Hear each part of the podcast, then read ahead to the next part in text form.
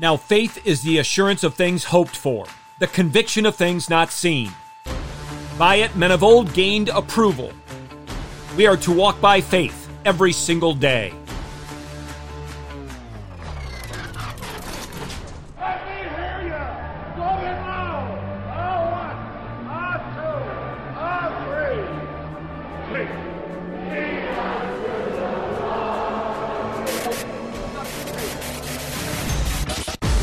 Welcome to In the Bullpen Up and Ready, a ministry of developing contenders.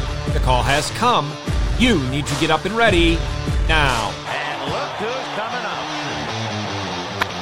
High fly ball into right field. She is gone. Hebrews chapter 11 recounts the heroes of the faith with triumphs and troubles that were experienced by all those who lived by faith, walking in obedience to Jehovah.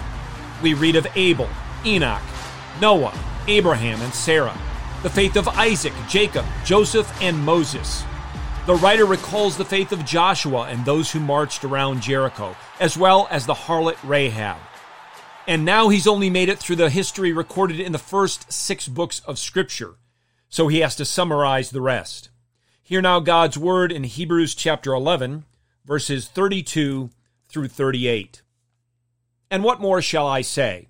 For time will fail me if I tell of Gideon, Barak, Samson, Jephthah, of David and Samuel and the prophets, who by faith conquered kingdoms, performed acts of righteousness, obtained promises, shut the mouths of lions, quenched the power of fire, escaped the edge of the sword, from weakness were made strong, became mighty in war, put foreign armies to flight.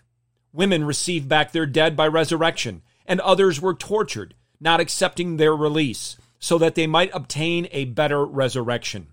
And others experienced mockings and scourgings, yes, also chains and imprisonment.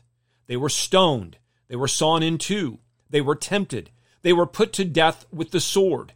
They went about in sheepskins, in goatskins, being destitute, afflicted, ill treated. Men of whom the world was not worthy, wandering in deserts and mountains and caves and holes in the ground. In this passage, we read of particular people by name Gideon, Barak, Samson, Jephthah, David, and Samuel, but also others by what they accomplished and experienced as they lived by faith in Father, Son, and Holy Spirit. Some of these people had what we would call great success or triumphs. Others had great trials and troubles. Yet all of these people are praised by the Lord for their conviction and courage, for their unwillingness to compromise regardless of the consequences. The only way that these men and women were able to think and live in such a way is because of their faith in the goodness, mercy, love, and power of their Savior. Like Moses, each considered the reproach of Christ greater riches than all the treasure the world has to offer. They'd rather be ill treated with the people of God than enjoy the passing pleasures of sin. And the world thought of them as they do of us, that they were not worthy of being in this world, that we are not worthy of emitting carbon into the atmosphere. But God says of those in this chapter, and of all those united to King Jesus by faith, all those who obey him with joy, it's actually the world that is not worthy. It is the evidence of the goodness of the Lord that his people live in a world of darkness and death, and they live doing so bringing light and the message of life in Christ the Savior.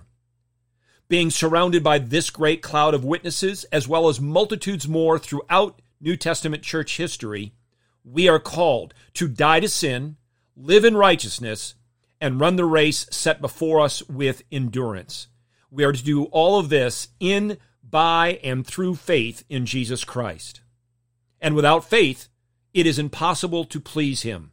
For he who comes to God must believe that He is, and that He is a rewarder of those who seek Him. Get your eyes up, fixed on Jesus, the author and perfecter of faith, and be ready to deny yourself, take up your cross, and follow Him.